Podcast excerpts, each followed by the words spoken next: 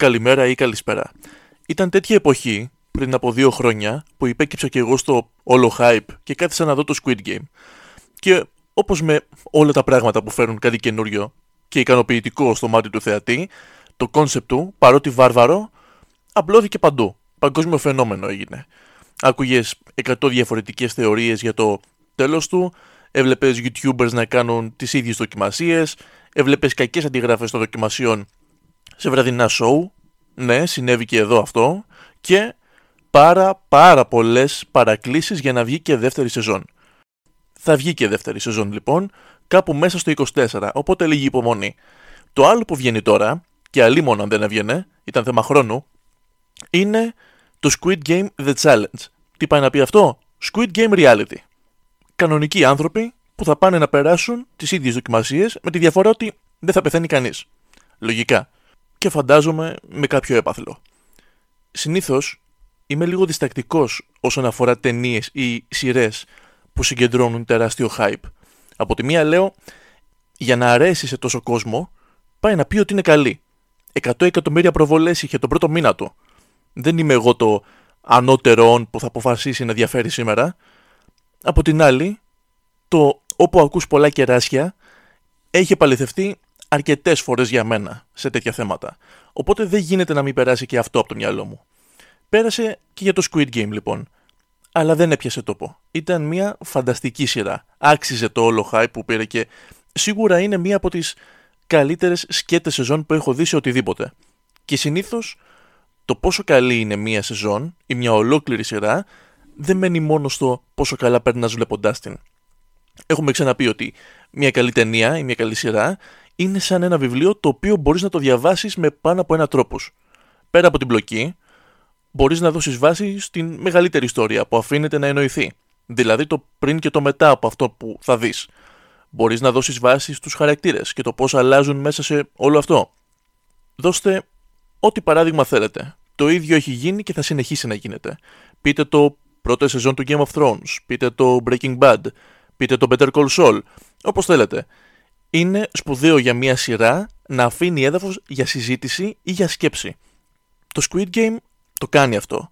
Είτε βάζοντά σε, σε μια διαδικασία σύγκρισης του πώς αντιμετωπίζει ο πρωταγωνιστής μας το παιχνίδι και πώς όλοι οι άλλοι και τι έχει να λέει για αυτόν, ο τρόπος του, είτε ξεκάθαρα προβληματίζοντάς σε όταν φτάνει στο ερώτημα τι βλέπω τώρα; Βλέπω μια ιστορία για το πώς κάποιοι άνθρωποι που είχαν ανάγκη από χρήματα μπήκαν σε ένα παιχνίδι χωρίς να ξέρουν τι είναι και τι διακυβεύεται και προσπαθούν να περάσουν από δοκιμασίες με κάθε τρόπο μέχρι να μείνει ένας. Και τελικά αυτός που θα πάρει τα χρήματα. Ωραία ναι, τα βλέπεις όλα αυτά. Αλλά τι πραγματικά βλέπεις. Προφανώς και δεν θα έρθω εγώ τώρα με δασκαλίστικο ύφος να σου πω Ε, το Squid Game θέλει να σου πει το και το. Θα πω τι είδα εγώ. Νομίζω ότι ο καλύτερος τρόπος να ξεκινήσω δεν είναι ο πρωταγωνιστής. Γιατί μας δίνεται να καταλάβουμε ότι το παιχνίδι αυτό, η λειτουργία όλου αυτού του μέρους, υπάρχει πολλά χρόνια πριν μπει ο πρωταγωνιστής μας σε αυτό. Υπάρχει ένα ολόκληρο αρχείο που το ανακαλύπτουμε κι εμείς μαζί με τον αστυνομικό που μπαίνει μυστικά και αρχίζει να ψάχνει αλλά γι' αυτό θα μιλήσουμε μετά. Θα ήθελα να ξεκινήσω από τον άνθρωπο που το δημιούργησε όλο αυτό. Α, έχω σταματήσει να το λέω πλέον, αλλά εννοείται, όπως και όλα τα υπόλοιπα επεισόδια, και αυτό είναι γεμάτο spoilers. Οπότε, αν δεν έχετε δει το Squid Game και θέλετε να το δείτε, ίσως να σας το χαλάσω λίγο. Λοιπόν, ο άνθρωπος που είχε την ιδέα για όλο αυτό είναι και ο γυρεότερος και ο πρώτος με τη σειρά των αριθμών στους παίχτες, στους συμμετέχοντες. Υπάρχει ο συμβολισμός ότι αυτός είναι το νούμερο ένα, ας πούμε. Και όχι μόνο για το παιχνίδι προφανώς, για όλη την επιχείρηση, δεν ξέρω πώς θα το ονόμαζε κανείς αυτό. Ο Oil Nam, έτσι λέγεται.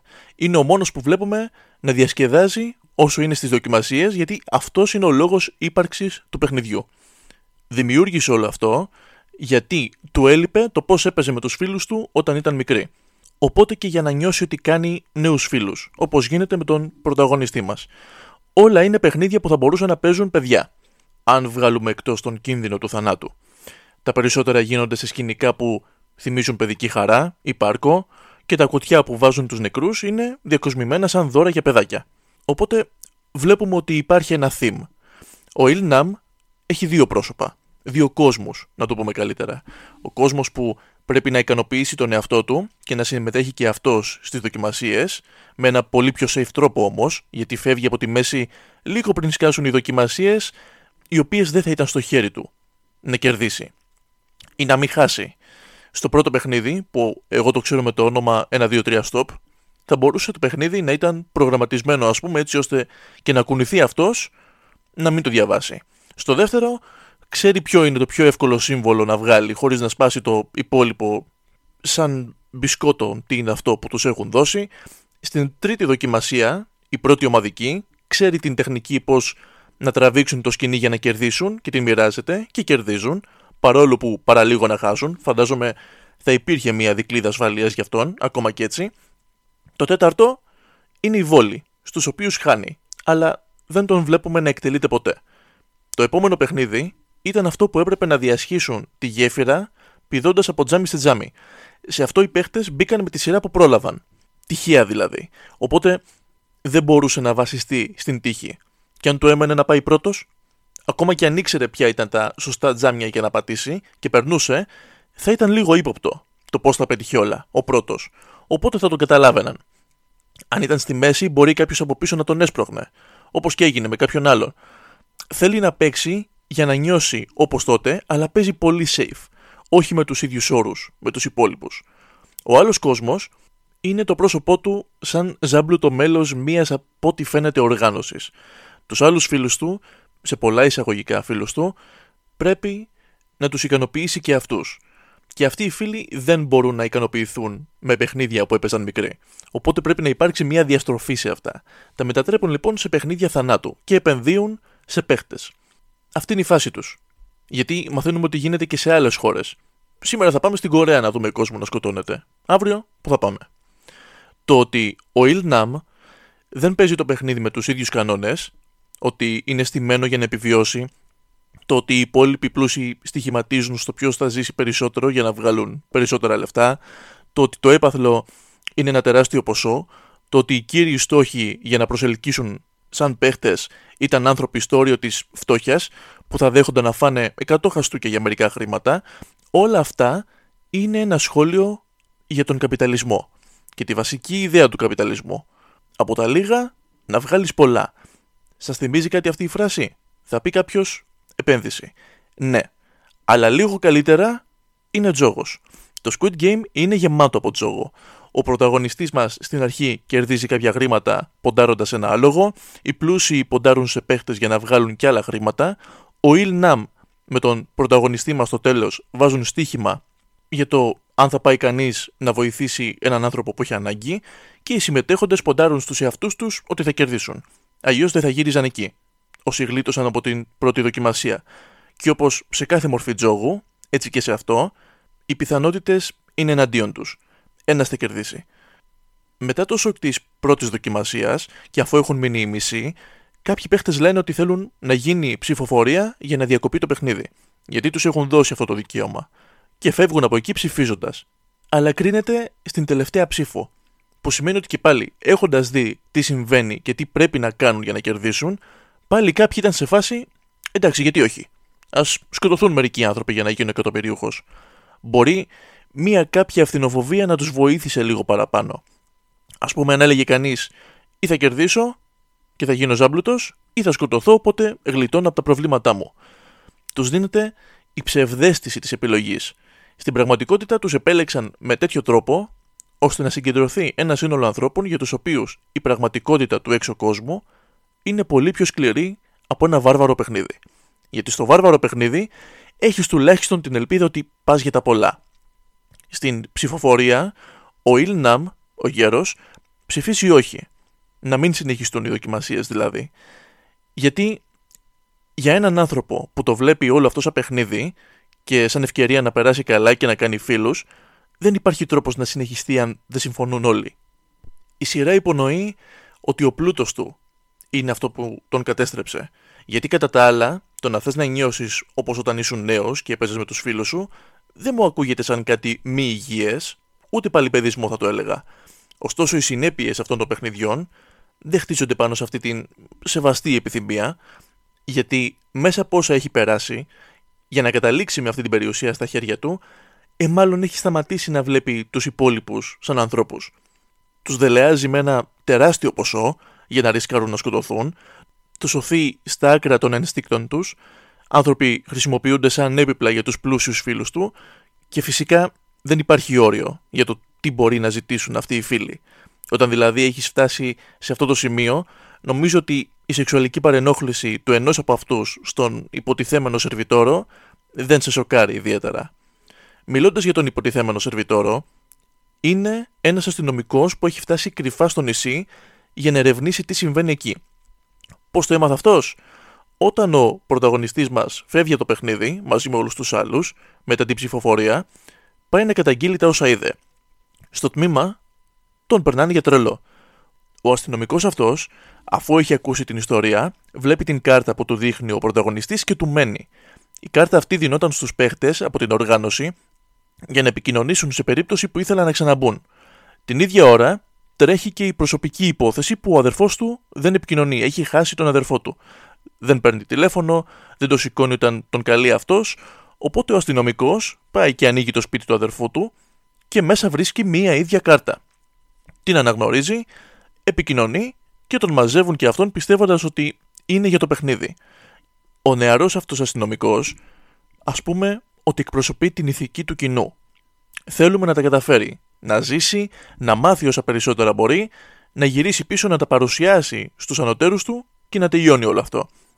Από τη μία θέλουμε τον αστυνομικό να βρει έναν τρόπο να γυρίσει και να πει τι συμβαίνει εκεί, από την άλλη θέλουμε το παιχνίδι να συνεχιστεί όχι για να κερδίσει ο πρωταγωνιστής μας, περισσότερο γιατί στην πορεία βλέπεις και άλλα άτομα που ίσως να πεις ότι ναι OK, okay, ίσως αυτός ή αυτή να πρέπει να πάρει τα λεφτά.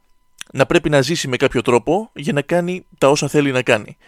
Από την άλλη το έπαθλο, το ποσό, είναι τεράστιο μόνο για ένα άτομο.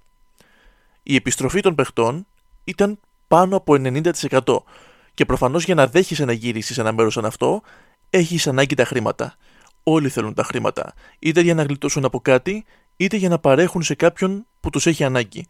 Και προς το τέλος, όλο και περισσότεροι γίνονται αυτοί που λένε στον πρωταγωνιστή αν κερδίσεις και θες, πήγαινε και βοήθησε τη μητέρα μου π.χ. Όπως του λέει ο φίλος του από τα παλιά. Στα μάτια μας, ωστόσο, καλό θα ήταν ο σκοπός να μην αγιάζει τα μέσα. Θα μου πεις ο σκοπός είναι να κερδίσεις. Και τα μέσα είναι ίδια για όλους. Τις ίδιες δοκιμασίες περνάνε. Ναι, αλλά λέει πολλά για κάθε χαρακτήρα ο τρόπος που κοιτάει να κερδίσει. Ο πρωταγωνιστής μας, ας πούμε, παίζει τιμία από την άποψη ότι δεν κυνηγάει εύκολους στόχους, όταν βρίσκει τη λύση σε ένα πρόβλημα δεν διστάζει να την πειραστεί για να σωθούν και άλλοι, ακόμα και την τελευταία στιγμή όταν έχουν μείνει τρεις, προσπαθεί να μείνει ξύπνιος για να μην πάει ο φίλος του από τα παλιά να σκοτώσει την κοπέλα που είναι ήδη τραυματισμένη και αργοπεθαίνει. Σε ένα τέτοιο παιχνίδι δεν είναι ανταγωνιστικός. Ο φίλος του, συσσαγωγικά, ο Σαν είναι το αντίθετο. Και βγάζει νόημα στο τέλος που μένουν οι δυο τους. Ο Σαν σχεδόν θυσιάζει και τον πρωταγωνιστή μας στις πρώτες δοκιμασίες, όταν έχει καταλάβει τη δοκιμασία και δεν μοιράζεται την πληροφορία. Αργότερα, επιλέγει έναν πιο αδύναμο αντίπαλο, τον οποίο χτυπάει συναισθηματικά για να κερδίσει, σκοτώνει την κοπέλα εκτός κάποιου αγωνίσματος για να φύγει από τη μέση, είναι λίγο πολύ αδίστακτος. Είναι ήδη στο mindset του να μην αντιμετωπίζει τους άλλους σαν ίσους. Είναι ήδη στο mindset του καπιταλισμού. Ενώ ο πρωταγωνιστής είναι πολύ πιο αλτρουιστής. Η σειρά είναι γεμάτη συμβολισμού και πολύ ωραία δοσμένους. Τα σύμβολα στι μάσκες των φρουρών είναι τα ίδια με αυτά της τελευταίας δοκιμασίας. Το ότι ο πρωταγωνιστής φοράει τη ζακέτα με το νούμερο 1 από ένα σημείο και μετά, σαν συμβολισμός ότι αυτός θα είναι ο ένας που θα μείνει. Η μουσική που παίζει κάθε φορά που τους πάνε για μια δοκιμασία. Και εννοείται τα χρώματα. Μπλε και κόκκινο. Παίζουν πάρα πολύ. Α πούμε, το κόκκινο μαλλί του πρωταγωνιστή στο τέλος συνδέεται με τα κόκκινα που φορούσαν οι φρουροί μέσα στο παιχνίδι. Κόκκινο ροζ, ας πούμε. Με το κόκκινο χρώμα που είχε ο αντιπρόσωπος του παιχνιδιού στο πρώτο πρώτο παιχνίδι, αυτό με τα χαστούκια, το παιχνίδι με το οποίο σε γλυκαίνουν για να πας να πάρεις μέρος στο άλλο, με το κόκκινο χρώμα που υπήρχε συχνά στο φόντο όσο προχωράμε προς το τέλος, συμβολίζει ότι τώρα έχει γίνει ένας από αυτούς όσο και να μην του αρέσει, όσο και να θέλει να αλλάξει, όσο δίκαια και να έπαιξε, όσο και αν προσπάθησες να μην κάνεις κακό σε κανέναν, Σου δόθηκε ευκαιρία να βγεις από το παιχνίδι και εσύ ξαναμπήκες. Έπαιξες το παιχνίδι και έβγαλες λεφτά από αυτό. Είσαι ένας από αυτούς τώρα. Είσαι το ίδιο ένοχος. Οι συνθήκες που σου επέβαλαν σε έκαναν έτσι. Η μία ομάδα απέναντι στην άλλη, μετά άτομα από την ίδια ομάδα προδίδουν ο ένας τον άλλον, ο γιατρός ανταλλάζει τις ικανότητές του για να ανταμυφθεί, κάνει μια πολύ βρωμική δουλειά για να πάρει στοιχεία για τις επόμενες δοκιμασίες. Το Squid Game, στο σύνολό του, δεν είναι ένα παιχνίδι επιβίωσης. Είναι μια διαδικασία δημιουργίας άλλου ενός ατόμου με τέτοιο σκεπτικό και χρήματα στα χέρια του. Άλλου ενός ισχυρού ατόμου που να μην νοιάζεται για τους άλλους. Έρχονται οι πλούσιοι για να κάνουν αυτό ακριβώς που κάνουμε εμείς τόση ώρα, να δουν κόσμο να πεθαίνει, παίζοντας διαστραμμένα παιχνίδια, με τη διαφορά ότι εμείς δεν στοιχηματίζαμε. Και εκεί είναι η στιγμή που σου λένε οι δημιουργοί ότι πρέπει να τεστάρεις τον εαυτό σου, ολοκληρώνοντας την εικόνα. Το ερώτημα δεν δημιουργείται εκείνη τη στιγμή, χτίζεται σε όλη τη διάρκεια και σου λένε, Εσύ φίλε θεατή που το βλέπεις, πώς θα έπαιζες αυτό το παιχνίδι, ποιος θα ήσουν; Θα ήσουν ο πρωταγωνιστής που παίζει το παιχνίδι προσπαθώντας να πληγώσει όσο το δυνατόν λιγότερους; Θα ήσουν ο παιδικός φίλος του πρωταγωνιστή που δεν τον νοιάζει να θυσιάσει τον οποιονδήποτε; Θα ήσουν ο γιατρός ή η άλλη τρελή τύπησα; Θα αντάλλαζε δηλαδή μια ικανότητά σου ή το σώμα σου για λίγη προστασία και πληροφορίες; Δεν ξέρω αν υπάρχει σωστή και λάθος απάντηση σε κάτι τόσο υποκειμενικό. Ωστόσο για μένα κερδίζει αυτό το μικρό ποσοστό που δεν επέστρεψε. Και εγώ έτσι θα έπαιζα το παιχνίδι, μάλλον. Γιατί στο τέλος, ακόμα και ο πρωταγωνιστής που έχει κερδίσει και έχει πάρει τα χρήματα, που έχει τη δυνατότητα να βοηθήσει κόσμο, δεν το κάνει. Κάποια στιγμή βλέπει τον αντιπρόσωπο της εταιρείας να παίζει το παιχνίδι με τα χαστούκια με κάποιον άλλο. Ένα απλό φτωχό άνθρωπο. Όπως ήταν και αυτός κάποτε. Το ίδιο παιχνίδι με τον οποίο είχαν προσελκύσει και τον ίδιο. Και δεν κάνει τίποτα γι' αυτό. Δεν πάει να το διακόψει, δεν πάει να τον σώσει, έχει αλλάξει και αυτός πλέον. Μέσα σε όλους τους χαρακτήρες, που ο καθένας λέει κάτι άλλο, υπάρχει μία καμουφλαρισμένη απειλή ή μία προειδοποίηση για το κοινό.